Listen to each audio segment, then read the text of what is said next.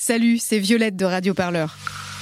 Depuis 5 ans, nos journalistes t'emmènent aux quatre coins du pays pour vivre les combats, les espoirs et les joies de celles et ceux qui se mobilisent pour changer le monde. Et tout ça sans milliardaires pour payer nos salaires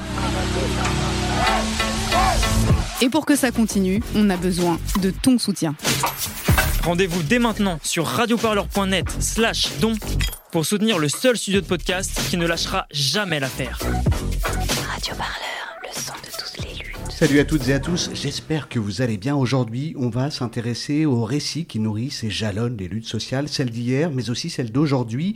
Ce soir, on va vous parler de transmission. C'est sur votre chaîne de podcast Pensez les luttes. Alors posez votre casque sur les oreilles et en route pour une heure d'analyse, de débat et d'histoire.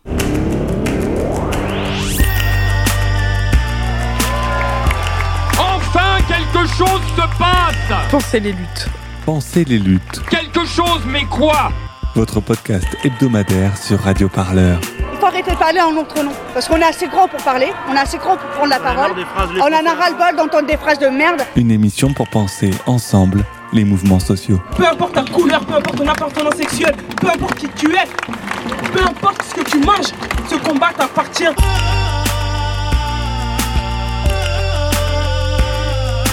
Radio Parleur, le son crois pas que ce mouvement il va s'arrêter de sitôt. On se quittera plus jamais, quoi. C'est impossible. La prise de la Bastille en 1789, la révolte des canuts du 19e siècle ou encore les combats des travailleurs et des travailleuses du 20e siècle à nos jours, Nuit debout, Printemps arabe, MeToo, Balance ton port et droits des femmes, comment rendre visibles les invisibles et redonner du sens aux mots et au vécu des oubliés à qui l'on a confisqué la parole? Reprendre la parole, c'est reprendre le pouvoir, confiait la réalisatrice Mariana Otero l'autrice d'un documentaire sur le mouvement social Nuit debout, mais cette parole, qui la porte et qui la donne, qui la recueille, qui la partage et de quelle façon? Militantes et militants, journalistes, artistes ou chercheurs, la nécessité de développer une mémoire collective occulte telle le récit des vaincus, des plus faibles ou des plus marginaux. Ce soir, on interroge et on analyse les formes et les enjeux des récits nés autour des luttes sociales et écologiques, et ça commence comme d'habitude par un petit bout en arrière dans le temps. Avec Germinal apparaît pour la première fois la classe ouvrière dans ses problèmes à elle. C'est l'accession à la dignité de gens que l'on avait toujours cru indignes d'être des personnages de roman. Il éprouve à un moment donné le besoin d'aller voir lui-même sur place. hein. Ne serait-ce que pour pouvoir euh, vraisemblabiliser les sensations, les impressions de son personnage. Alors il lui suffit de descendre en quelque sorte de ces 475 mètres dans les fonds, et puis d'aller dans les galeries, et puis de regarder comment les, les, travaillent, et de les écouter pour se mettre à leur place, pour s'identifier à eux, pour vivre leur vie, et pour la sentir de l'intérieur. C'est du mimétisme. Qu'est-ce que c'est que le journalisme sinon cela? On s'est beaucoup moqué de la manière que Zola avait de travailler, cette manière a fait école. Prenez le programme Radio Parleur. Comment Émile Zola a écrit Germinal C'est un extrait à retrouver sur France Culture avec euh, intervention de l'écrivain Armand Lanoux et le critique littéraire Henri Mitterrand. Et on va justement s'interroger sur l'œuvre d'Émile Zola dans cette émission avec l'aide d'Alizé Cheboub qui va mener la co-animation de ce plateau avec moi. Alizé, bonsoir. Bonsoir. Alizé, tu es journaliste à Radio Parleur. C'est toi qui as proposé euh, le thème de cette émission en conférence de rédaction. Est-ce que tu peux nous expliquer pourquoi tu as voulu interroger ce thème des récits des luttes? Bah, C'est une question qui a toujours été un peu là, notamment euh, quand j'étais à l'école et notamment en cours d'histoire. Et finalement, j'avais l'impression d'avoir euh, tout le temps un peu le même son de cloche, alors que même dans les faits euh, qui se passaient euh, dans le présent, je voyais qu'il y avait des analyses différentes. Et en fait, notamment le déclenchement, surtout pour cette émission, ça a été de voir le film La Fracture de Catherine Corzini, donc qui raconte effectivement, c'est une fiction, mais qui s'est inspirée du mouvement des Gilets jaunes et de la situation dans les hôpitaux. J'ai envie de me questionner sur qui racontait les luttes, comment c'était fait avec du documentaire, de la fiction, euh, et de questionner tout ça. Et alors pour interroger euh, tout cela, on va faire appel à nos invités. Elles sont présentes avec nous dans notre studio. Céline Ferrero, bonsoir. Bonsoir. Alors Céline, vous êtes responsable de l'équipe web de Greenpeace France. Vous êtes formatrice en utilisation des réseaux sociaux à des fins de mobilisation. Vous avez euh, notamment participé à de nombreuses mobilisations pour le climat et vous êtes passé par Nuit debout. Vous avez participé à construire la stratégie de communication digitale, notamment avec ce que l'on a appelé le Media Center de Nuit debout. On va y revenir tout au long de cette émission. Euh, Mathilde Larère, bonsoir. Bonsoir. Alors Mathilde Larère, vous, vous êtes historienne des révolutions et de la citoyenneté, enseignante-chercheuse à l'université Paris-Est Marne-la-Vallée. Vous avez également travaillé sur la place des minorisés et minorités en politique. Ça tombe bien, on va en parler. C'est toujours un plaisir de vous avoir toutes les deux sur le plateau de Radio Parleur. Céline Ferrero, première question, elle est pour vous. On répète souvent que l'histoire, elle est écrite par les vainqueurs, ou en tout cas par les puissants. Ça a longtemps été le cas pour les luttes sociales qui ont fréquemment été négligées ou, résumées hein, souvent à, des émeutes. Pourquoi est-il important de s'opposer à cet oubli et, de produire des récits justement des luttes bah, C'est vrai qu'on peut citer un grand philosophe qui l'a dit, les vainqueurs l'écrivent, les vaincus racontent l'histoire, c'est Bouba. Euh, moi, je suis assez d'accord avec ça, et surtout qu'aujourd'hui, euh, c'est à la portée de tout le monde d'écrire l'histoire euh, qui se déroule sous nos yeux et l'histoire à laquelle on prend parti. et c'est devenu important parce qu'on a aussi les outils pour le faire. Euh, avec euh, l'avènement euh, des réseaux sociaux et de tous les outils numériques de communication. c'est facile d'utilisation, c'est dans la poche. Aujourd'hui, on est témoin, on est en action un jour. On peut tout de suite dire ce qu'on est en train de voir et ce qu'on est en train de faire. Alors justement, euh, de ces outils, on va en parler euh, un peu plus tard. On va revenir un peu plus tôt euh, à bah, l'origine. Donc on vient d'entendre la démarche d'Émile Zola qui se pose comme l'un des pionniers finalement du genre, notamment à aller voir directement ce qui se passe sur place. comment finalement et par qui ont été produits les premiers récits de lutte, Mathilde Larère? Alors moi, je ne suis pas tout à fait d'accord sur le fait que Zola serait pionnier. Hein. Il y en a quand même plein avant qui sont allés qui sont allés sur place, euh, sachant qu'en plus, euh, Zola, lui, euh, n'est pas quelqu'un qui a lutté. Hein, donc, mais, mais, mais des, soit des journalistes, soit des gens qui luttaient, qui faisaient le récit. Enfin, c'est quand même assez ancien. C'est ça qui me gêne dans l'extrait qui est donné, c'est que fait de Zola le premier qui fait le récit. Déjà avant, il y a Les Misérables, et puis avant même, enfin, il y a Flaubert qui est pas complètement pour, et puis, et puis il y a toutes les sources produites par les différents acteurs et actrices des, luttes. Hein, euh. Donc euh, c'est marrant ce truc sur, euh, sur Zola. C'est pas mal, hein, Germinal, je dis pas le contraire, hein, mais c'est pas, pas le premier. En fait, c'est difficile de répondre parce qu'évidemment c'est très variable. et puis l'accès à la possibilité de, raconter la lutte est, aussi fonction des circonstances. C'est-à-dire qu'il y a des luttes qui, réussissent il y a des luttes où les vainqueurs, c'est ceux qui, euh, qui ont lutté. Je veux dire, après la révolution de 1830 ou la révolution de 1848, euh, ceux qui vont pouvoir. Euh, enfin, les vainqueurs sont, sont, les lutteurs, on, va dire. Donc là, ils vont pouvoir raconter assez facilement. Hein. Les journaux leur sont ouverts. le, le, suffit de prendre n'importe quelle presse au lendemain de 1830 et on a le récit euh, de, de, l'émeute, enfin de la révolution, du point de vue euh, de ceux qui ont combattu. C'est évidemment pas la même chose quand euh, l'émeute est réprimée. C'est pas pareil de raconter juin 32 que de raconter juillet 30, 18. Hein. À chaque fois que je lis un truc, c'est toujours 18. J'ai le problème, je pense, au 19e siècle. C'est pas pareil de raconter février 1848 que de raconter juin 1848 la commune, ça va être extrêmement difficile de la raconter parce que là, ils sont vaincus. Donc en fait, les vainqueurs et les vaincus, c'est pas toujours les mêmes. Hein. Donc il y a cette première difficulté. Et la deuxième, c'est que l'accès au récit pour le 19e siècle, euh, il est inégalement distribué en termes sociaux et en termes de genre, à savoir que euh, les hommes ont plus facilement accès à l'écrit et à la publication que les femmes, et ensuite hein, que euh, les classes supérieures, en tout cas jusqu'à la bourgeoisie, ont plus facilement accès à, la, pareil, à la publication de leurs récits que, que les autres. Donc après, on a des récits qui sont, qui sont variables parce qu'on va avoir une domination de récits de classes plutôt aisées et, et d'hommes. Et la, la, difficulté, mais il y en a évidemment, hein, c'est de trouver euh, des récits, euh, bah, justement, des dominés, doublement dominés, parce que cumulant différentes euh, raisons d'être dominés. Donc, genre et classe sociale, c'est encore plus difficile. quoi. Et là, on parle de gens qui vont sur, sur ces lieux de lutte, de mobilisation. il y a aussi la question des acteurs et des actrices, vous l'avez dit, de ces luttes elles-mêmes. Il y a aussi la transmission orale, j'imagine, qui a joué un rôle. En fait, des récits de lutte, il y en a depuis qu'il y a des luttes. Ah ben oui, et puis de toute façon, enfin, je veux dire, les vainqueurs font aussi des récits de lutte. hein. Par exemple, moi qui bosse sur des émeutes hein, et des émeutes euh, réprimées, j'ai donc peu de récits directs des luttes. Là où je trouve mes sources, c'est dans les interrogatoires de justice, dans les interrogatoires de police.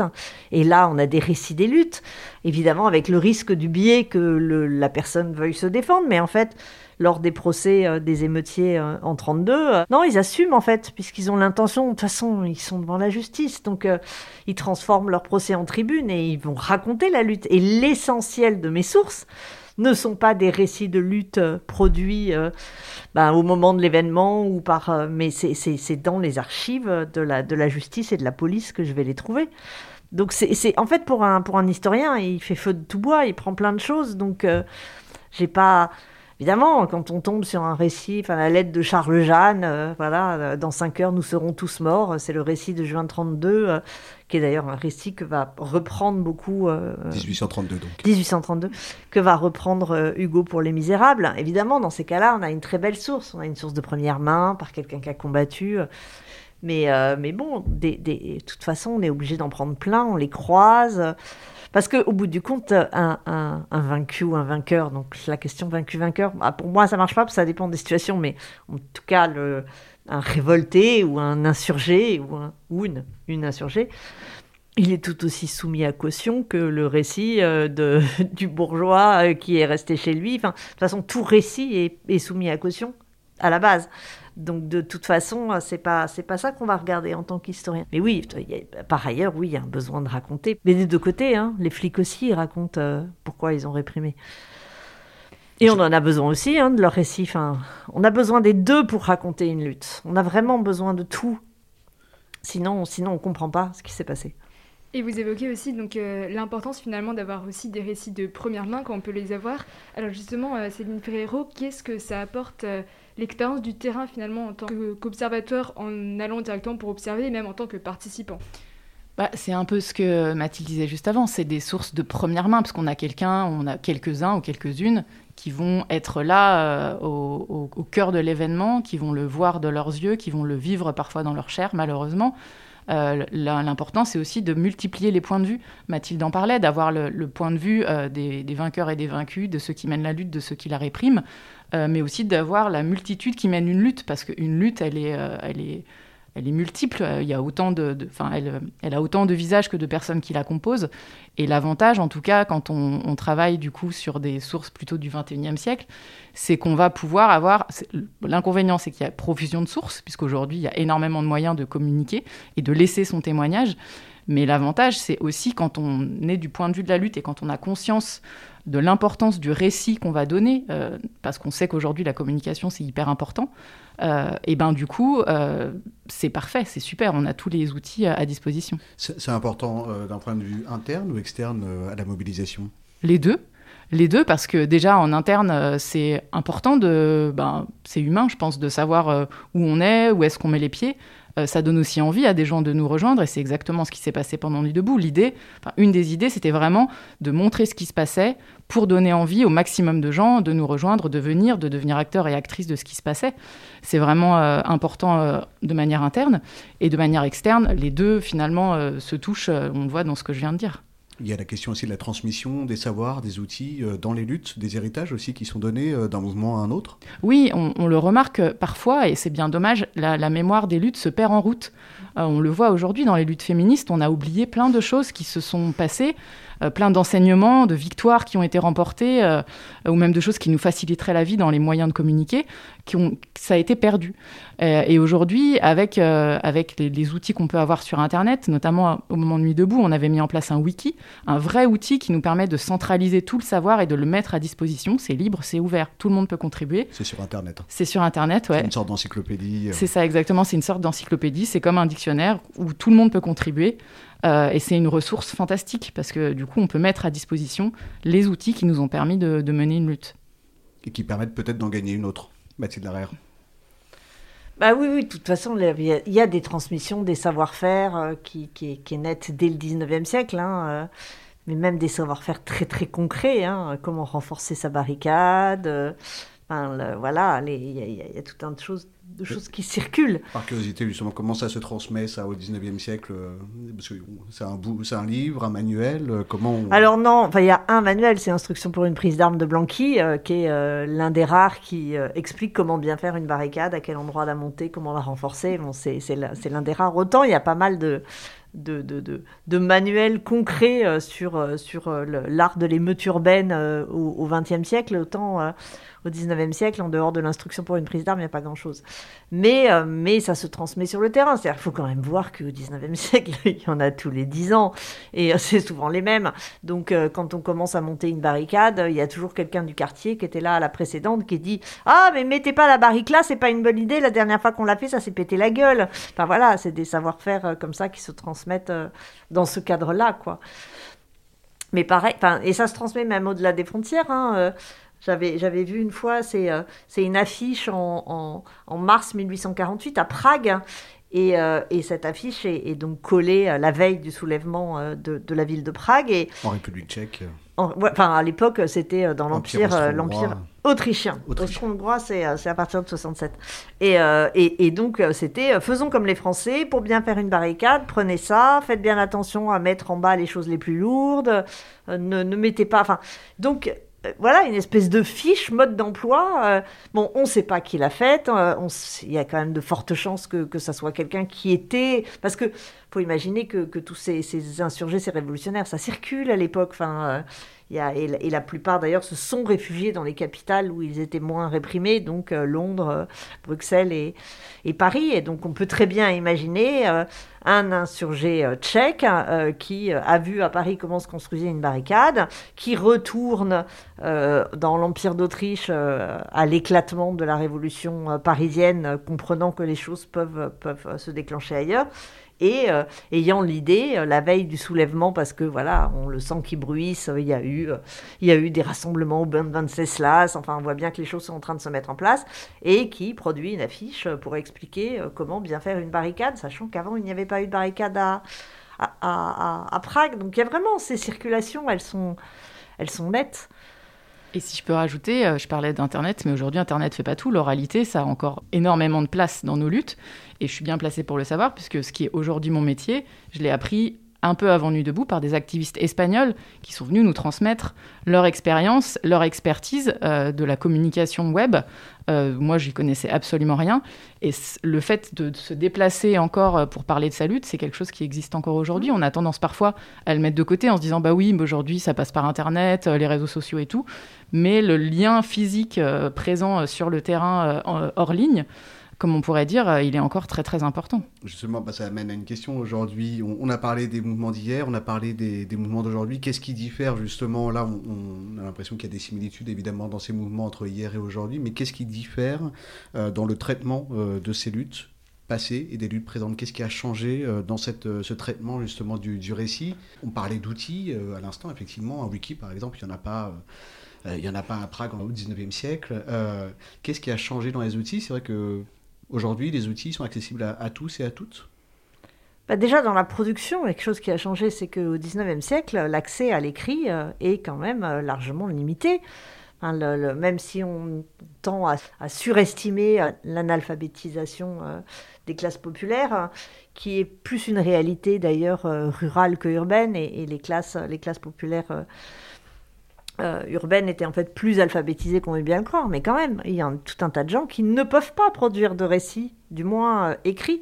Après, il faut bien voir que à l'époque, les récits, euh, ils circulent différemment. Ils circulent dans les chansons. On a parlé du chant des canuts, par exemple. Hein, Alors, le problème, c'est que le chant des canuts, il est très, très postérieur à la révolte des canuts, parce que euh, le chant des canuts, c'est Aristide Bruand, et c'est dans les années 1880, alors que la révolte, c'est c'est 31. Donc, il y a quoi comme chanson, par exemple? Mais En fait, ce qu'il y a, c'est que la, la, plupart du temps, c'est des chansons sur des airs connus, et qu'on retrouve de... on connaît plus les chansons de la Révolution française, le Assaïra, la Carmagnole, euh, quelque part la Marseillaise qu'on va retrouver par la suite. En 1830, on chante la Marseillaise et puis, et puis on en crée d'autres. Et il y a des récits, euh, des luttes euh, qui se font, les, les, les, chansons de, de, Potier ou de ou de Clément au lendemain de la Commune, c'est des récits de la Commune. Hmm. La semaine sanglante, ça raconte la Commune. Enfin, il y a plein de Donc, euh, et ça, c'était peut-être un moyen de circulation dans les classes populaires qui n'avaient pas accès à l'écrit ou à la lecture, euh, de, de, de, de, faire que les récits circulent.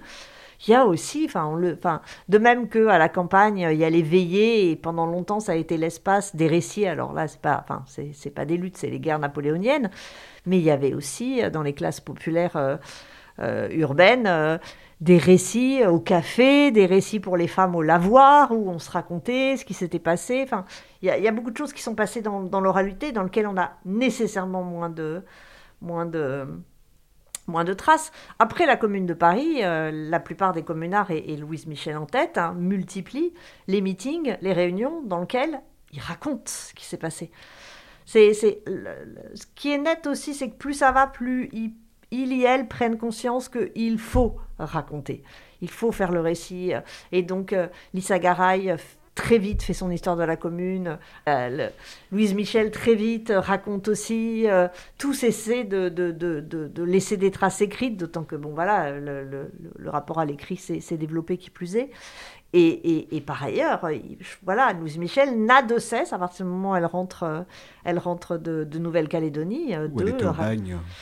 Alors elle n'est pas au bagne, parce que le bagne c'est à Cayenne. Non, elle est, elle est, elle est, elle, déportée. elle est déportée, mais c'est mm. pas le bagne. Je veux dire, elle n'est pas enfermée, elle n'est pas, euh, c'est, pas Dreyfus. Hein. Euh, c'est non, mais c'est vrai que c'est, quand même une différence. Faut pas l'imaginer avec les, les, les, les fers aux pieds, euh, Louise Michel. Ils sont, c'est bien pour ça d'ailleurs qu'elle a pu monter, créer des écoles là-bas. Hein. Ils sont c'est une déportation, mais plus libre. Le terme, évidemment, est un peu. Euh, enfin, en tout cas, plus libre que le bagne, ça, c'est clair. Enfin, bon, bref, à partir du moment où elle peut rentrer, euh, elle comme d'autres, euh, ils n'ont de cesse de raconter, de continuer, ils essaient de publier. donc, le souci, il est, très, très, très présent chez les communards et les communardes. Mais il l'était avant aussi, hein, ils essayent. simplement, l'avantage, c'est que eux, en plus, ils vont pouvoir le faire dans une république. Euh, alors que bah, c'était en 32, euh, pour faire le récit de 32, on était dans la monarchie de juillet, pour faire le décide de juin 48, soit on était dans la République conservatrice, donc on va pas dire la République, puis après c'était l'Empire, donc il n'y avait pas l'espace qui permettait de faire le récit. Les communards, quand ils rentrent, ils sont dans une République, euh, certes libérale, mais où il y a une totale liberté d'expression, donc ils peuvent faire leur récit. Et c'est pour ça aussi qu'on a tous ces récits de la commune. Alors, ce qui diffère euh, entre hier et aujourd'hui, ce sont justement ces espaces pour produire ces récits. On va écouter le journaliste David Dufresne, l'auteur euh, du documentaire Un pays qui se tient sage sur le maintien de l'ordre en France, euh, d'un roman également, Dernière sommation. C'est un entretien accordé à Radio Parleur c'est des choses qui m'intéressent depuis longtemps, cette question-là, c'est-à-dire qui filme?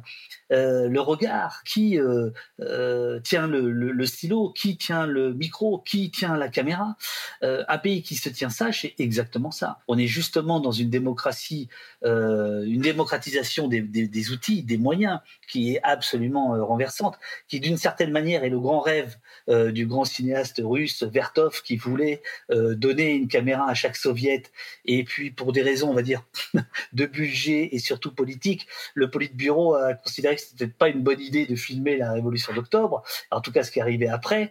Euh, mais c'est cette idée-là malgré tout, c'est-à-dire qu'aujourd'hui on en est là, c'est-à-dire que en effet, à peu près tout le monde peut filmer et diffuser ce qui se passe autour de lui.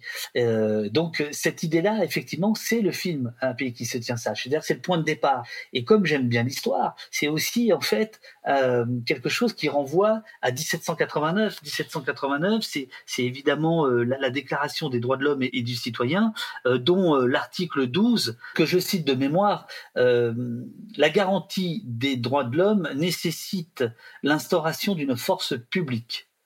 Euh, tout est là. Force publique, c'est-à-dire l'idée que euh, la police, c'est pas une milice, la police, c'est pas au nom du roi, hein, puisque 1789, c'est évidemment contre la police du roi. C'est l'idée de dire la police doit agir à la vue et au su de tous. On arrête les lettres de cachet, euh, on arrête les arrestations arbitraires, on arrête tout ça. Et d'une certaine manière, c'est ce que raconte très bien euh, Fabien Jobard dans le, dans, dans le film, c'est que finalement, la technologie euh, de la caméra intégrée dans le téléphone, finalement l'iPhone, permet cette utopie de 1789. L'idée de dire, eh bien, c'est documenté, euh, euh, c'est c'est publicisé. Donc le film, c'est évidemment là-dedans qui s'inscrit.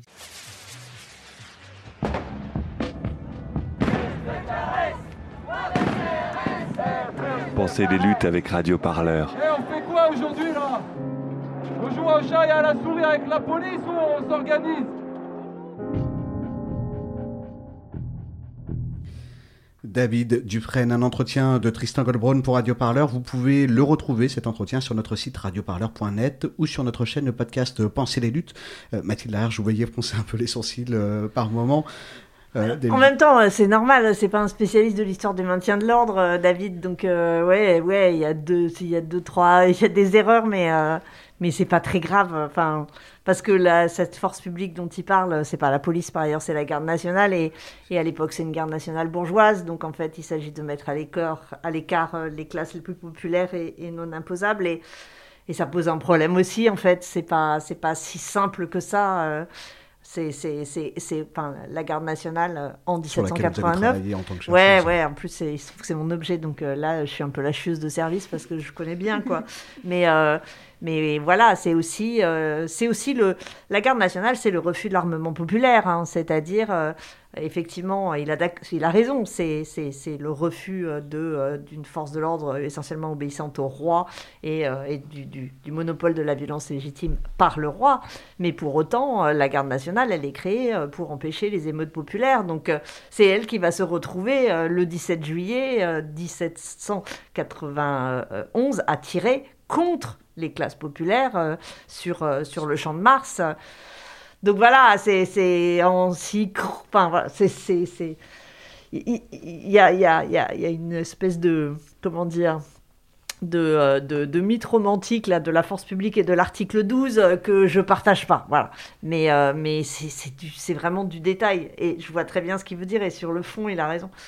C'est juste que c'est plus compliqué. 89 est une révolution libérale, hein, donc est une révolution qui ne donne pas beaucoup de place aux classes populaires. Hein. C'est pas 1793.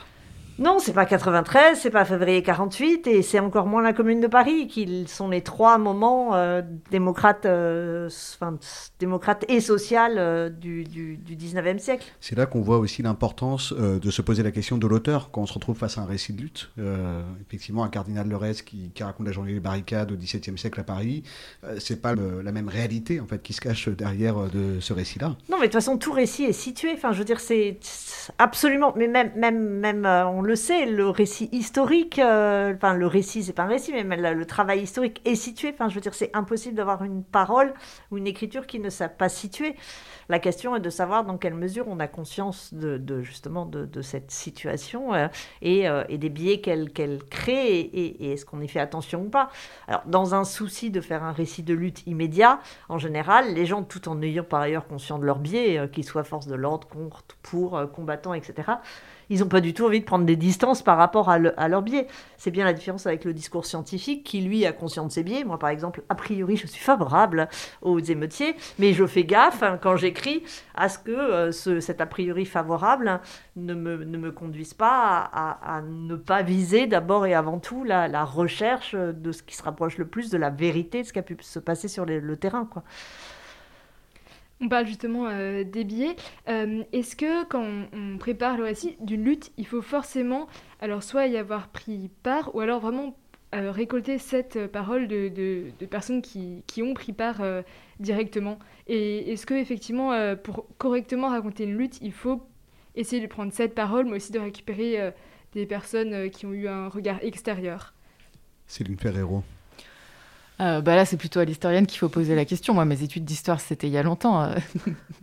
non, mais il faut tout. En fait, euh, si, si, si un, historien ou une historienne travaille sur une lutte, il lui faut absolument tout. Parce que de toute façon, sinon, il n'a qu'une partie du point de vue. Donc, il lui faut des sources directes de gens qui ont été dedans. Il lui faut des points de vue extérieurs. Il lui faut le point de vue des forces de l'ordre. Il lui faut les rapports de police. Il lui faut les rapports de l'armée. Il lui faut tout. Et c'est là qu'on va réussir à, à, à voir. Et c'est là qu'on va pouvoir dire. Enfin, essayer d'établir euh, le plus proche possible euh, le, récit historique de la lutte, si l'on peut dire, et à partir de là, d'en faire l'analyse, parce que c'est deux étapes différentes. Euh, c'est évidemment pas la même chose quand qu'est-ce qu'un journaliste doit faire? Le problème souvent, c'est qu'on ne pose pas la question concernée.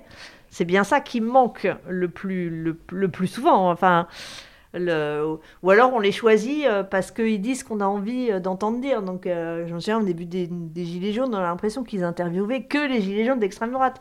Ça a commencé à changer quand bah voilà, on a un peu varié c'est la difficulté. Je vous apprends pas que la plupart du temps, les médias, ils donnent la parole aux concernés, mais à plutôt ceux qui parlent alors, des luttes comme d'autres choses. quoi. Si on veut comprendre quelque chose, il faut tout avoir. Et, par ailleurs, être dans une lutte, c'est vachement dur en plus. Est-ce que ça veut dire un mouvement? Est-ce que ça veut dire... Parce que quand on est dans le feu de l'action, alors déjà une manif, euh, alors une émeute, je vous raconte même pas, quoi. On ne voit jamais que ce qu'il y a à 5 mètres autour de soi. On a... Enfin, chacun est Fabrice à Waterloo, hein, euh, dans ces cas-là. Euh, on a une vision très limitée. Donc, donc c'est en multipliant ces visions limitées qu'on peut essayer d'avoir une vision plus large. Sans aller jusqu'à l'émeute, en restant sur une place publique, Céline Perrero, vous avez été militante à Nuit Debout, vous l'avez dit tout à l'heure, Mathilde Larère, on vous a aussi croisé sur ah cette place de la République hein, avec le Mais d'ailleurs, on se connaissait. Hein. Sur Nuit Debout, place de la République à Paris. Euh, effectivement, ça, se, pose, j'imagine, à ce moment-là, cette question. Quand on est militant euh, sur une place, on occupe une place, il y a des journalistes qui viennent, vous l'avez dit, euh, qui posent des questions. Il y a aussi des chercheurs qui viennent, qui interrogent, qui se disent on a un objet qui est intéressant euh, du point de vue sociologique, du point de vue historique. quel est le point de vue aussi quand on est un acteur ou une actrice de ce mouvement? Est-ce que quel est le regard qu'on porte aussi euh, sur Nuit debout C'est vrai que ça a été une, des difficultés pour les médias à ce moment-là, au début de Nuit debout, de trouver aussi euh, quelqu'un pour parler. Il n'y avait pas de porte-parole, euh, tout le monde disait, bah, il n'y a pas de porte-parole, on parle tous au nom de Nuit debout, et en même temps, personne ne représente Nuit debout parce que c'était aussi une lutte un peu particulière, c'était une lutte euh, euh, multiple, il y avait vraiment une multitude de sujets. C'était pas euh, un parti politique qui décide de mener un combat bien identifié avec des acteurs et des actrices bien identifiés, un porte-parole là, enfin voilà, là c'était vraiment des circonstances très différentes. Et, et moi j'étais pas très souvent sur la place parce que j'étais derrière mon ordinateur dans une salle la plupart du temps. et, et le but c'était par contre d'avoir des personnes sur la place euh, qui pouvaient en temps réel euh, me donner, et pas qu'à moi, à toutes les personnes avec qui euh, j'étais à ce moment-là, le maximum d'informations pour comprendre, pour savoir ce qui se passait sur la place, sur les places même, parce qu'il n'y avait pas qu'à Paris, et, et, donner ce, et, retransmettre, en fait, c'était de la transmission. C'était vraiment ça, c'était vraiment ça l'idée. et du coup, j'en reviens à, ce que disait Mathilde tout à l'heure, ça dépend vraiment l'objectif qu'on se fixe aussi, dans le récit de la lutte veut donner Est-ce que c'est un, objectif euh, vraiment exhaustif, historique, le travail de l'historien, un travail scientifique? Est-ce que c'est un travail journalistique? Est-ce que c'est un travail de communication? C'est pas la même chose. Est-ce que c'est euh, un travail de dénigrement? Enfin, il y a plein de, manières d'appréhender ça. Et à chaque fois, en fait, ça va pas être exactement la même chose. La phrase du début, euh, les vainqueurs l'écrivent, les vaincus racontent l'histoire. Bah, ça dépend. Enfin voilà, les, vainqueurs vont écrire l'histoire, c'est le récit qui va rester, et c'est un peu le, le, fil rouge de ce qu'on se disait avant. La transmission des acteurs et des personnes qui ont pris part à la lutte, il est important parce que souvent, le récit officiel qui va rester, qui va se transmettre plus largement, c'est pas forcément ce qui s'est vraiment passé. Vous l'avez senti, vous, ce décalage euh, du traitement de ce qui se passait sur cette place de la République et, dans l'ensemble de la France? Pas tout de suite. Euh, on, tenait une revue de presse euh, et, et j'y repensé d'ailleurs il n'y a pas très longtemps. Et le, moment où, au début, c'était l'émerveillement, c'était la découverte et c'était vraiment la description. Et là, je parle vraiment de, ce que les médias, ce que les journaux en disaient. C'est vraiment un, ovni, ce truc. Qu'est-ce qui se passe en ce moment? Et les journalistes décrivaient assez factuellement ce qui se passait. Euh, et euh, du coup, tout commence euh, fin mars, le 31 mars. et c'est vers la mi-avril que là, ça commence à changer. Il y a un regard plus critique qui est, qui est porté sur ce qui se passait, avec notamment des, éléments de langage comme ça patine, où est-ce que ça va, qu'est-ce qu'il fabrique. et, quelles sont les revendications? Quelles sont les revendications? On ne comprend pas bien pourquoi est-ce qu'ils sont là tous les jours. Ils produisent rien. je caricature, hein, je ne reprends pas les mots exacts. Euh, euh, et, tout ça continue vers aussi euh, la mise en avant vraiment des moments de violence qui a pu avoir, mais on parlait pas trop de la violence policière à l'époque, mais plutôt voilà des, des, moments isolés qui ont été vraiment repris et, qui ont vraiment fait chavirer entre guillemets l'opinion publique parce que les médias ont commencé à vraiment apporter un regard négatif sur ce qui se passait avec tous les clichés associés aux militants, euh, crado, euh, sale, euh, qui boit sur la place, qui fout rien, c'est des étudiants, ils ont que ça à faire, ou des chômeurs. Ça, on est en mars 2016, place de la République à Paris. À quel moment, vous, justement, face à ce constat, est-ce que c'est face à ce constat déjà, vous décidez de créer ce Media Center qui est en fait une sorte de collectif, si on peut le présenter très rapidement hein, pour nos auditeurs et nos auditrices? C'est pas un collectif ou quoi, c'était on fait quelque chose, c'était un petit peu avant. c'était au mois de mars. L'idée de Nuit debout était en train de, de naître. Au début, c'était une occupation de trois jours déclarée sur la place de la République à Paris. Il y avait aussi des événements qui étaient prévus dans d'autres villes de France. Euh, c'était on continue la manif du 31 mars euh, contre la loi travail euh, sur la place.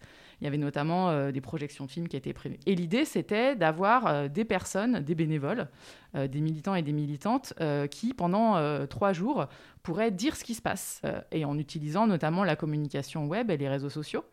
et c'était vraiment pouvoir apporter ce récit-là, le décrire parce que c'était pas forcément. Enfin, on n'avait pas de relation presse. Il y avait pas de. Il y avait personne qui allait appeler des journalistes et dire bah voilà, euh, on fait un CP, un communiqué de presse. Est-ce que vous pouvez relayer ce qu'on fait? Là, c'était vraiment euh, artisanal. La, seule manière de dire fidèlement ce qui se passait, c'était de le décrire nous-mêmes en fait. C'était ça l'idée. Avec vos outils. Avec vos outils. Et ces outils, c'est euh, les réseaux sociaux, c'est la communication Internet notamment Ouais, au début, c'était que les réseaux sociaux et principalement Twitter. Le, le, 31, parce que pour faire un, euh, pour, euh, pour commenter et, décrire une situation en, direct, en live, c'est le réseau social qui s'y prête le mieux. Et en fait, c'est de fil en aiguille au fur et à mesure des jours. Ça a marché, ça a fonctionné, euh, on était tous très contents et très contentes, on était pris dans le truc et le Media Center, c'est pas nous qui avons donné ce nom-là, en fait, c'était le lieu où on était. C'est le lieu vraiment où il y a tous les médias qui sont concentrés, les médias sociaux, ce qu'on appelle les réseaux sociaux en français, mais aussi du coup ce qui s'est créé très rapidement, c'était une mini cellule de presse. Il y avait deux personnes au début qui faisaient le lien avec les journalistes, euh, et du coup c'était juste un lieu où on pouvait se retrouver. Et euh, par euh, ça a glissé et ça, les personnes qui le constituaient ont été appelées comme ça. Alors à ce moment-là, ça a très bien marché, mais comme vous le disiez avant, c'était aussi un mouvement très divers où il y avait beaucoup de différentes revendications.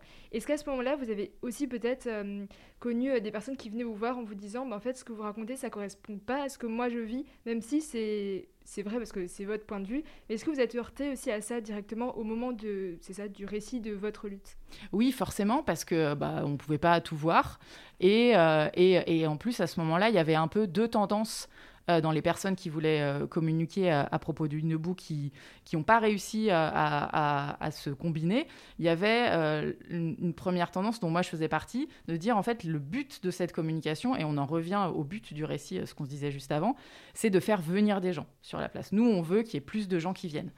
et, et, que, et faire, faire massifier le mouvement, si on peut dire ça comme ça.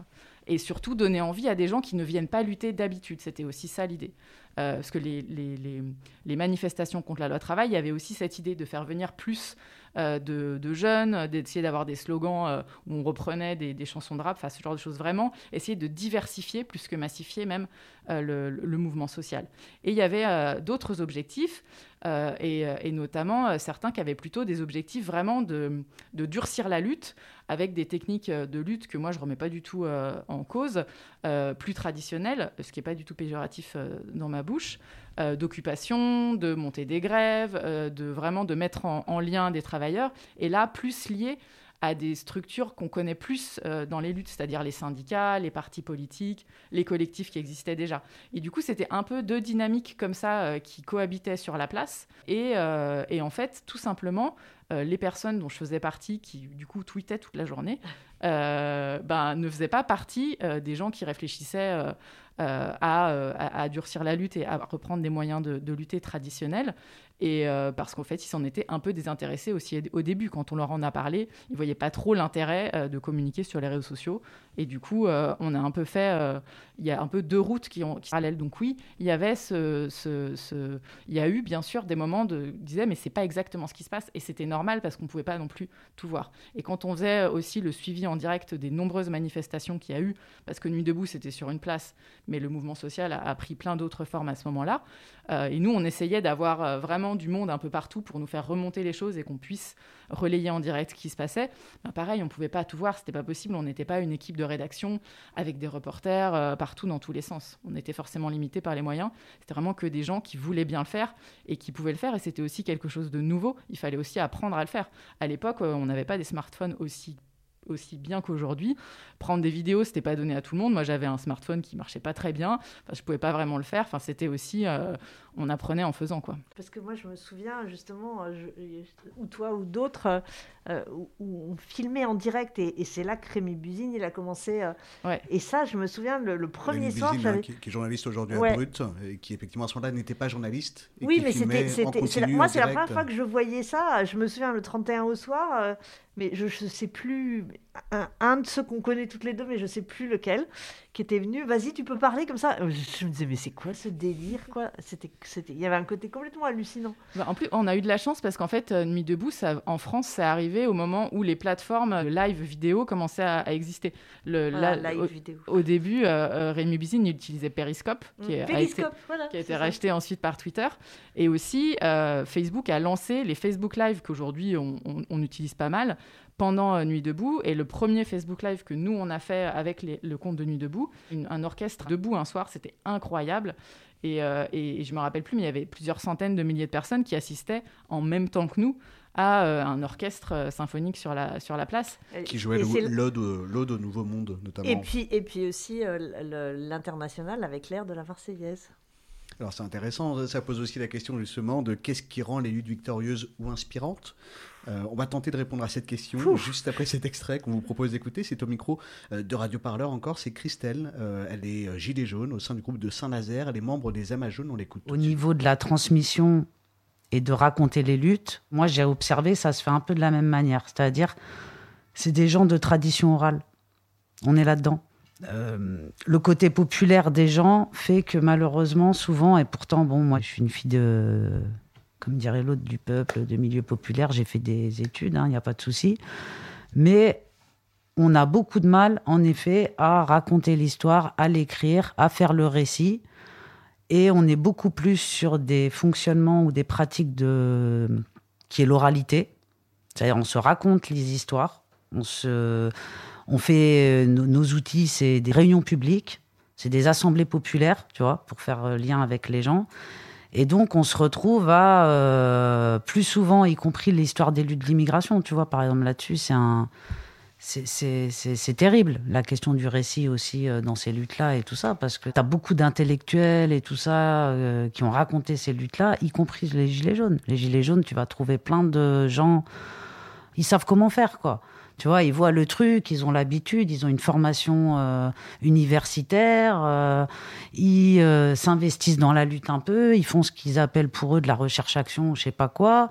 Toi, tu crois que le mec, il est là, qui est normal, mais tu comprends pas pourquoi il prend des notes tout le temps. Mais en fait, ce que tu sais pas encore, c'est que dans six mois, il va y avoir un bouquin sur ton histoire que tu vas lire et que tu vas dire ah bon? Euh, bon voilà, tu vois, ça je l'ai pas vécu une fois, je l'ai vécu euh, dix fois dans, depuis que je milite, euh, que j'ai, j'en ai 42, j'ai commencé, j'en avais 18. et tu vois, pour la petite anecdote, les Gilets jaunes, tu as une historienne qui était venue nous voir, tu vois, en nous disant je fais le tour des Gilets jaunes pour raconter le récit justement des Gilets, tati tata. Alors c'était chouette parce que tu vois, la nana nous a permis de nous réunir et de se poser là-dessus. Euh, et nous, on a eu un regain d'orgueil en disant euh, bah, c'est pas toi qui vas l'écrire le truc, c'est nous. En fait, tu vois, tu nous as permis de nous réunir, de nous poser, ça c'est chouette, tu vois. Par contre, finalement, on n'a pas envie que ce soit toi qui nous raconte de ton point de vue. Euh, donc, non, on va écrire nous-mêmes le truc. Malheureusement, tu vois, six mois plus tard, on n'y est toujours pas parce que euh, euh, parce qu'au milieu de ça, eh ben, euh, on est pris dans nos, comment dire dans, ce qui fait notre lutte au quotidien. en plus, en ce moment, je te dis pas avec toutes les manifs qu'il y a. Et donc le truc, on le repousse, on le repousse et on le repousse. Et en attendant, bon ben, on transmet à l'oral. Pensez les luttes, votre podcast hebdomadaire sur Radio Parleur pour penser ensemble les mouvements sociaux. Une émission euh, enregistrée à l'occasion de l'Université d'été des mouvements sociaux et des solidarités à Nantes avec les rédactions de, de Basta, de Politis et Radio mm. Parleur, évidemment euh, à retrouver euh, sur nos sites et sur la chaîne Penser les luttes. effectivement, c'est très dense, c'est une parole très forte, ça pose aussi une question. On, on, entend, hein, Christelle, cette Ah gilet ouais. jaune qui dit euh, le temps passe, passe, passe, il y a des manifs. Euh, et ça pose aussi la question de, euh, de la retranscription de, de ces mouvements sociaux, de ces luttes en termes de vécu, euh, de réel aussi dur, euh, parfois complexe. Euh, la question de savoir ce qu'on cherche aussi à transmettre et, et de qui a la parole évidemment dans les luttes. On, on parlait notamment de la, la question des minorités aussi, qui sont pas forcément représentées. Euh, ça pose Ah. aussi toutes ces questions. Ouais, moi, moi, surtout, ce qui me fait réagir, c'est quand elle dit que, voilà, et elle parle à des. Alors, historiens, je pense plutôt, vu ce qu'elle raconte, enquête, action et tout, c'est des sociologues plutôt, parce que nous, c'est. Enfin, voilà, on travaille sur des sources, on n'est pas trop. euh, Mais. euh, Et, et la, et la déception, la, la sensation de ne pas se retrouver euh, dans, dans, dans, un, dans un récit, enfin pas dans un récit, dans une analyse scientifique publiée par la suite. Mais c'est normal parce que c'est pas du tout la même chose en fait. C'est de toute façon, on, on a pareil historien, historienne et témoin. De toute façon, ça a toujours été conflictuel. Euh, c'est le cas euh, sur euh, dans toute histoire où on s'appuie sur des témoins. Donc, euh, ce qu'elle rapporte est, une déception euh, de, des acteurs de, tout. J'ai lu un truc il n'y a pas très longtemps sur les, rapports entre les historiens, les historiennes et les témoins de la Shoah et, et une incompréhension qui est permanente et qui peut même être très conflictuelle. Parce que de toute façon, le but d'un d'un- écrit scientifique, c'est de voir l'ensemble, alors que là, c'est un point de vue qui est non seulement politiquement situé, mais aussi géographiquement situé. Enfin, ce que je disais, on, voit tout ce qu'il y a autour de nous. Donc, c'est pas le même but, les, deux types de textes. Et en fait, il faut que les deux existent. Il faut que le, le sociologue ou la sociologue qui les a rassemblés fasse un texte, ce sera sûrement utile et tout, et que aussi euh, il y ait ces publications. Et, rien, enfin, c'est pas, c'est pas mieux ou moins bien finalement, c'est différent et ça a des buts différents, des usages différents, des intérêts différents. Mais là, en- encore quand même plus de facilité euh, à sortir comme récit. Ce récit vraiment de, euh, de transmettre ces histoires pour ce qu'elles sont réellement, pas seulement des récits de, de victoires uniformes ou, ou personnifiés. Euh, ça, ça a quand même du mal à le sortir. On l'entend notamment aussi pour des questions pratiques, euh, le temps qui passe, les moyens. Euh, c'est vrai que quand on est dans- engagé dans une lutte, on n'a pas forcément les moyens, comme le disait Christelle, de, de, voilà, de vouloir s'approprier ce récit-là, se réapproprier. Mais, mais là, dans ce cas-là, il y a aussi des, les journalistes peuvent aussi avoir comme, comme, comme fonction de, de noter des paroles, puisque effectivement, elle le dit, c'est oral, mais donc euh, voilà, marqué, un verbatim, et, et après, bah, comme c'est un journaliste, si c'est écrit, c'est des sources. Moi, je pense en sources, hein, parce que le problème, c'est que ça va se perdre sinon. Mais euh, si si s'il y a une difficulté de passer euh, euh, à l'écrit euh, pour des questions de temps et puis à mon époque pour des questions euh, de, de- d'alphabétisation, c'est pas la même chose selon les. Bon, cela dit, ils n'avaient pas non plus beaucoup de temps non plus, hein, vu, vu les- leur- le temps de travail. À Mais- votre époque, hein, c'est le 19e siècle, c'est pas euh, votre époque. euh, Ouais, ouais, ouais, ouais, c'est l'époque sur laquelle je travaille. Mais dans ce cas-là, c'est vrai que.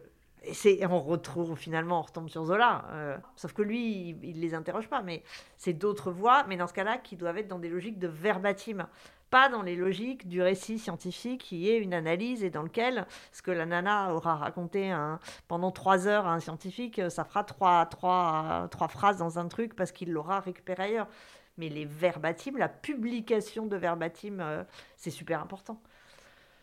Après, ce que raconte Christelle aussi, c'est que au moins à la venue de cette personne, ça leur a permis finalement de se rassembler et euh, de commencer à peut-être à discuter et aborder peut-être euh, ce récit qu'elle et il n'avaient peut-être pas commencé à élaborer ensemble.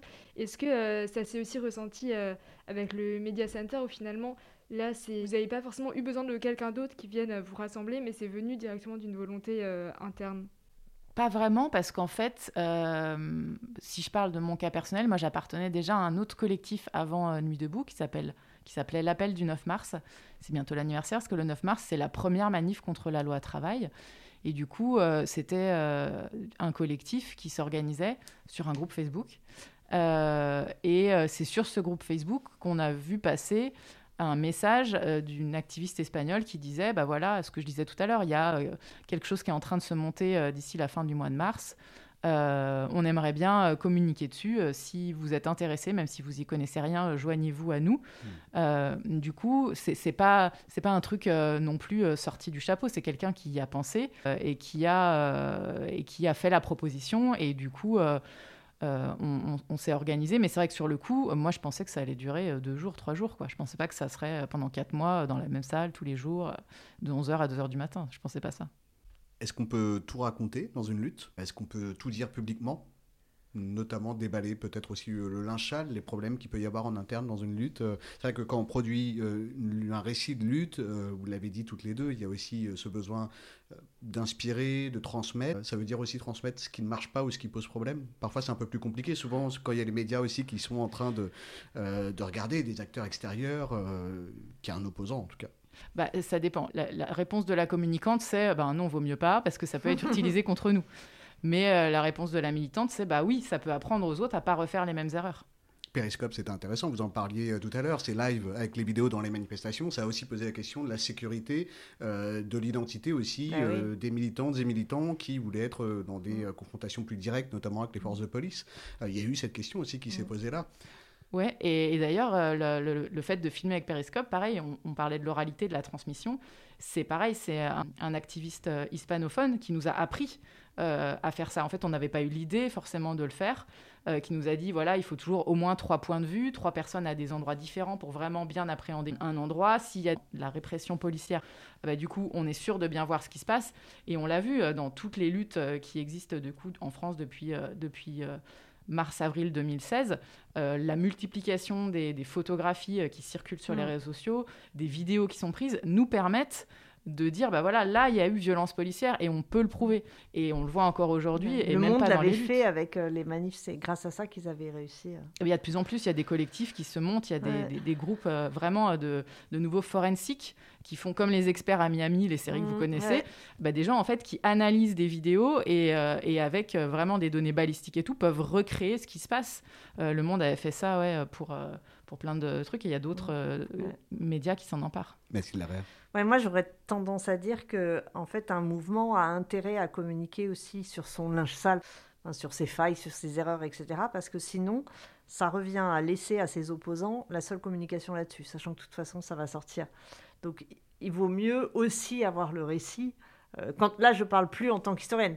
Moi, je veux juste tout. Donc, euh, voilà, plus j'ai, plus je suis contente comme historienne. Mais, mais là, si je parle en militante, il vaut mieux avoir une communication et assez honnête parce que sinon on se fait vite démonter, mais pour ne pas laisser le récit de ses erreurs, hein, euh, de ses mauvais choix. On fait tous des mauvais choix à un moment dans, un mouvement. Euh, il vaut mieux le faire plutôt que de le laisser euh, uniquement à, l'opposant, enfin voilà, quel que soit le terme, parce que dans ce cas-là, évidemment, ce sera exagéré prendre les devants, c'est aussi éviter de prêter le flanc, justement. Euh. Voilà, tu le dis bien mieux que moi, mais c'est ça que je voulais dire. Mais, non, mais parce que parce que on peut, enfin voilà, euh, c'est terrible quand même. Euh, on a le droit d'avoir des failles, on a le droit de se tromper, on a le droit de faire des conneries, on a le droit. Et je pense qu'il vaut mieux les raconter que, euh, que, que, les laisser saisir par ceux qui s'en serviront contre nous. Et même de montrer qu'on est amateur et que c'est, euh, on fait des exactement ce que tu dis, qu'on fait des erreurs, on se gourre, on part dans une direction, c'est pas la bonne, et, le dire. Finalement, les luttes, c'est des gens, des, des hommes et des femmes qui les font. C'est très humain et de montrer nos failles, pour moi, c'est aussi ça qui montre le vrai visage de ce qui s'est passé. C'est pas juste un truc lisse, euh, mais encore une fois, on en revient à c'est quoi l'objectif euh, exactement euh, du récit qu'on produit. Alors on arrive à la fin de cette émission. Euh, de la transmission orale, euh, le chant des canuts, les chants de la Commune de Paris, à la bande dessinée euh, Rond-point dans ta gueule, par exemple, sur le mouvement social des Gilets jaunes, le genre a quand même beaucoup évolué, en même temps que le répertoire d'action aussi, et les militantes et les militants. Il y a les récits du réel, mais il y a aussi la fiction. la question, c'est aussi qu'est-ce qu'elle apporte au récit? On va écouter un dernier extrait de, de l'interview de l'affiche à Cannes, France 24, de Catherine Corzini. C'est un entretien mené par Laurent Manon. Mademoiselle, s'il vous plaît Oui, j'arrive. Euh, madame, madame, on peut, avoir un peu de son, s'il vous plaît? Non, c'est pas possible, monsieur. Madame Il y a Macron qui va parler, j'ai envie d'entendre, c'est tout. Je vous ai dit non. Vous n'allez pas nous obliger à écouter Macron. Attends, ça, vous intéresse pas, vous, de savoir ce qu'il a à dire? Mais on sait ce qu'il va dire, qu'il fait ce qu'il faut pour le pays. Allez, allez, allez. On est à Cannes, euh, c'est le monde des paillettes, du cinéma, des stars. Est-ce que euh, vous ne vous êtes pas demandé si les Gilets jaunes allaient mal vivre, entre guillemets, le fait que des personnes qui sont dans ce monde-là euh, parlent de leur lutte, euh, qu'ils euh, estiment que peut-être vous êtes illégitime là-dedans? J'ai auditionné beaucoup de, gilets jaunes pour la manifestation, pour certains rôles, etc.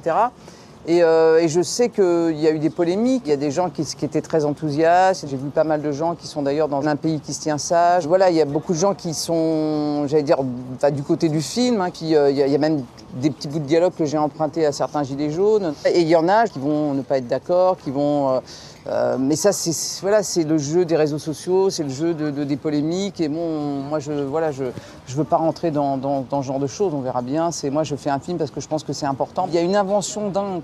L'invention d'aller prendre ces ronds-points et d'en faire des lieux de, de, de rencontres, de vie. De...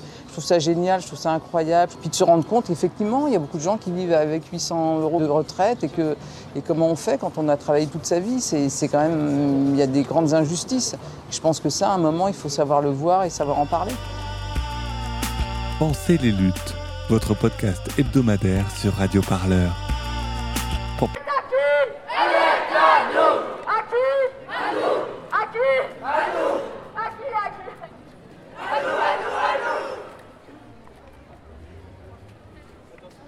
Pensez ensemble les mouvements sociaux. Céline Ferrero, que peut apporter la fiction dans le récit des luttes? Eh ben, bizarrement, moi j'ai l'impression que souvent on s'y retrouve mieux quand on a lutté dans une fiction que dans un récit, dans un récit de journaliste. Parce qu'en fait, la fiction va venir apporter euh, ce que- ce qu'on disait un peu avant, le côté humain, le côté émotion, euh, le côté, les- toutes les choses qui nous traversent. Parce que militer, euh, c'est pas juste crier des slogans, avoir euh, euh, un truc très rationnel, savoir pourquoi est-ce qu'on est là. C'est aussi le vivre dans, sa peau. Et, moi, en tout cas, en tant que, en tant que lectrice ou utilisatrice de, plein de biens culturels, je trouve que le pouvoir de la fiction aussi, c'est de, de- de- donner plus de, puissance à ça, de l'incarner et aussi de, de, le rendre, entre guillemets, plus populaire, plus intéressant, euh, plus, en créant de la proximité, parce qu'en fait, on va regarder une fiction, par exemple un film, on va s'attacher au personnage, et du coup, eh ben, on va trouver que cette lutte, elle est plutôt sympa, euh, et forcément, bah, ça, ça bénéficie à la lutte, c'est pas mal, non? Alors, est-ce que c'est pas aussi la communicante qui parle hein? Vous travaillez aussi à la communication de Greenpeace France. C'est une question. Est-ce que vous utilisez la fiction euh, pour communiquer avec le public? Euh, pas très souvent. En général, euh, nous, no- on a un côté vraiment plus expert. On va créer des rapports euh, et du coup, on est plutôt du côté rapport scientifique. Par contre, c'est vrai qu'en tant que communicante, on essaye, et mon équipe le fait, de créer de la proximité. Et du coup, ça va passer par la tonalité, peut-être produire des vidéos où on va avoir quelqu'un face caméra qui s'exprime, parce qu'on sait que voilà, quand on a quelqu'un qui s'exprime face à soi, bah, on va plus l'écouter que de lire un texte qui va défiler sur un écran. C'est des choses que tout le monde partage. Alors là, justement, vous parlez du support, donc euh, c'est une question bah, que je voulais euh, vous poser euh, à toutes les deux. Quelle est finalement l'importance du choix du support? Donc que ce soit, on voit que ça peut être très varié de laisser au film du chant à la bande dessinée, ce que disait Tristan. Finalement, comment est-ce qu'on choisit un support à ce moment-là? Bah, ça dépend. On peut ne pas vraiment le choisir parce que, par exemple, comme la réalisatrice, bah, moi je fais des films, du coup j'ai envie de parler d'un sujet, je vais faire un film parce que c'est ça que je veux faire, que je sais faire. Euh, et après, euh, ça dépend vraiment. On peut aussi se dire, bah, qu'est-ce qui va servir le mieux mon propos? Quel est vraiment l'objectif que je, je fixe derrière ça? Est-ce que euh, mon objectif, c'est euh, que ce savoir existe dans les milieux universitaires? Bah, Je vais trouver quelqu'un pour faire une thèse. Euh, Est-ce que mon, truc, c'est qu'il y ait un million de personnes qui l'écoutent, qui sachent de ce dont je vais parler Je vais passer plutôt à France Inter un matin? Enfin, il y a vraiment, je pense, la question de vers, à qui est, vers qui est-ce qu'on veut, à qui est-ce qu'on veut parler, qui se pose, et qui est-ce qu'on veut toucher et qu'on veut faire? Est-ce qu'on veut faire bouger les gens? Est-ce qu'on veut les faire rejoindre la lutte? Est-ce qu'on veut juste qu'ils soient au courant? Enfin, il y a plein de questions à se poser. Mathilde Larère, ce sera la dernière question malheureusement de cette émission, mais euh, votre avis justement sur cette question euh, de la fiction, est-ce que la fiction peut permettre des choses que le réel ne, ne permet pas forcément? Euh, pas que le réel, que, le, que les. Ouais. Bah, non, mais c'est ça, évidemment. La, la, la fiction, bah, il y, a, y y a tout ce qui est magique dans la fiction, l'identification, la beauté du style. donc, c'est le plaisir de la fiction. Après, si on connaît rien à quelque chose, c'est pas sûr que la fiction nous permette d'y comprendre grand-chose. Euh, Ça n'empêche que c'est enfin, c'est du plaisir, la fiction. Après, dans d'autres cas, ça peut permettre. euh, de s'intéresser à des choses auxquelles on ne serait pas intéressé. C'est des choses tellement différentes en fait. Le choix Donc- du support aussi, ça a une importance, euh, notamment ça- sur euh, sa diffusion auprès de, de différents publics, dans le temps aussi peut-être. Là, je m'adresse aussi à l'historienne. L'effet ne sera pas forcément le même selon le support qui va être utilisé pour la fiction. Ça, franchement, on peut pas savoir parce que, évidemment, euh, quand on a euh, des romans euh, de l'ampleur des Misérables ou de Germinal, oui, mais à côté de ça, le nombre de brochures, de, de romans, de pièces de théâtre que je vois sur, sur mon 19e siècle et dont personne n'a plus rien à faire. C'est donc difficile en fait. c'est limite sujet de bac. hein. Qu'est-ce qui fait, qu'est-ce qui fait un chef-d'œuvre? Vous avez 4 heures, quoi. Mais non, pour moi, c'est des choses, c'est des choses différentes. Très souvent, en fait, euh, les fictions euh, sur les mouvements et plus encore les mouvements que j'ai faits euh, me déçoivent parce que je ne m'y retrouve pas. J'ai jamais la sensation que c'est juste. Et à la limite, je préfère des trucs complètement, enfin, à soit très scientifiques, soit des trucs qui s'éloignent de- de science-fiction ou quoi que ce soit. Mais euh, c'est extrêmement rare que je sois contente d'une fiction euh, qui rende compte d'une lutte, et pire encore quand je l'ai vécue. Je suis un peu comme, euh, comme la, que la- la dame tout à l'heure. quoi. C'est Comme Christelle, Comme chez Christelle. les à Saint-Nazaire. Voilà, je parle pas des documentaires, ça n'a rien à voir. Hein. Un documentaire, c'est autre chose. Mais une fiction, souvent, je trouve que c'est assez artificiel. Merci à toutes les deux d'avoir répondu euh, à notre invitation euh, sur ce plateau de, Radio Parleur. Céline Ferrero, on le rappelle hein, pour nos auditeurs, nos auditrices, euh, merci beaucoup. Vous êtes membre de l'équipe web de, Greenpeace France, vous êtes formatrice en utilisation des réseaux sociaux, on l'a entendu, vous, avez notamment partagé votre expérience avec le mouvement social Nuit debout en 2016, euh, où vous aviez participé à, la construction, à la mise en place aussi de, ce qu'on a appelé le Media Center de Nuit debout pour communiquer sur ce mouvement. Mathilde Larère, on le rappelle pour nos auditeurs, nos auditrices, vous êtes historienne des révolutions et de la citoyenneté, enseignante chercheuse à l'université Paris-Est Marne-la-Vallée et vous avez travaillé sur la place des minorisés et des minorités en politique, spécialiste du 19e siècle et notamment des mouvements sociaux et révolutionnaires au 19e siècle. Merci à vous deux d'avoir accepté notre invitation sur l'émission Penser les luttes de Radio Parleur. On se retrouve bien sûr évidemment dès la semaine prochaine. Cette fois, on vous donne rendez-vous à Marseille pour la suite euh, du projet Hexagone. Hexagone, c'est un tour de France des luttes en reportage et en podcast. En 2022, Radio Parleur, Basta, Politis, Sali, pour vous faire vivre la campagne présidentielle autrement. Chaque mois, les trois rédactions se déplacent dans un territoire emblématique euh, d'une lutte pour y apporter un éclairage sur un des enjeux oubliés des débats électoraux. Au menu euh, des articles publiés sur les trois médias et en point d'orgue, quatre émissions à trois voix enregistrées sur place et en public à Marseille. On questionnera l'impact des transports dans la ségrégation sociale. On se demandera avec nos invités comment inventer de nouvelles politiques de et quels sont les programmes portés par les candidates et les candidats à l'élection présidentielle. Ce sera une émission spéciale à retrouver la semaine prochaine, jeudi à 18h sur Penser les luttes. Très bonne soirée à vous.